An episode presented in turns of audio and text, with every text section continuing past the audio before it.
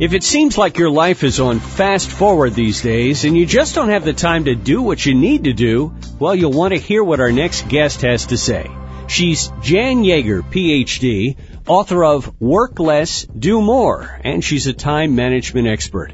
Now, before we get into some of your advice for boosting our personal and business productivity, your book reveals some survey statistics and information about, for one thing, how people waste time and I'm wondering if you can share some of that with us. Well, one of the key findings is of the almost 500 men and women that I surveyed, 50 minutes a day was wasted on average at work. That's without including lunch or commuting time. Mm. Now, 50 minutes may not sound like a large amount of time, but if you multiply that by five days, you almost have one complete work day that is counterproductive. And these people are just wasting that time because they're disorganized or lazy or just feel like not doing something or what's going on there? Well, in the two plus decades I've been researching and writing and talking about time management, I've observed an increase in something I call distractionitis. And distractionitis is different from multitasking. Multitasking tends to be where someone is doing several productive tasks, hopefully giving it selective attention. But in distractionitis, you have someone who starts on a task and they check email, someone comes into his or her office, they stop what they're doing, they try to listen to the person who's just dropped in on them, they're in a meeting, the cell phone rings, their attention's distracted from what the meeting was about. So that's what's slowing people down and causing that time wasting. Maybe you could get into some of the ways that you help people over 14 days to become more productive.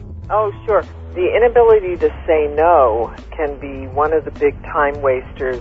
Too often in the attempt to please coworkers or bosses or even subordinates, individuals are saying yes to work that they shouldn't even have been saying yes to in the first place and not just saying yes to projects, but they're also saying yes to interruptions, yes to meetings, something as simple as no thank you, or I'm sorry, but please understand that I have to be on deadline and it's not you, but I just can't take this on now. With a lot of people who can't say no, if they just say, I'll get back to you, give themselves a window of time to come to their senses. I actually have my husband as my accountability partner, and he'll remind me. He'll say, Remember, you told me that if that ever came up again, this is what your response should be. We sometimes need individuals to help us with that because we do want to please, and you can get pulled into so many things that leads to one of the biggest time wasters is doing too much at once. So you would advise people to track where all their time goes so they can get a handle on where it's going. Exactly. Also, another activity is cell phone calls, landline calls, tracking calls that are coming in, calls that are going out. In addition to that, what is the number one concern that someone did have for the day? One of the most frustrating things that workers of all levels and all different types of businesses, everything from legal services to manufacturing, the feedback I get in my seminars is I look at my watch and it's five o'clock or six o'clock or seven o'clock and the day's flown by and I can't point to one specific thing that I accomplished or one thing that I accomplished that I really needed to accomplish it's important to accept that procrastination occurs even with the best of us. So instead of fighting it, you give yourself permission to procrastinate. Okay, I'll procrastinate for 45 minutes, but then I'm going to get back to work. Another suggestion is to practice creative procrastination. I was fortunate enough to interview the great writer Isaac Asimov, who published over 500 books. Right.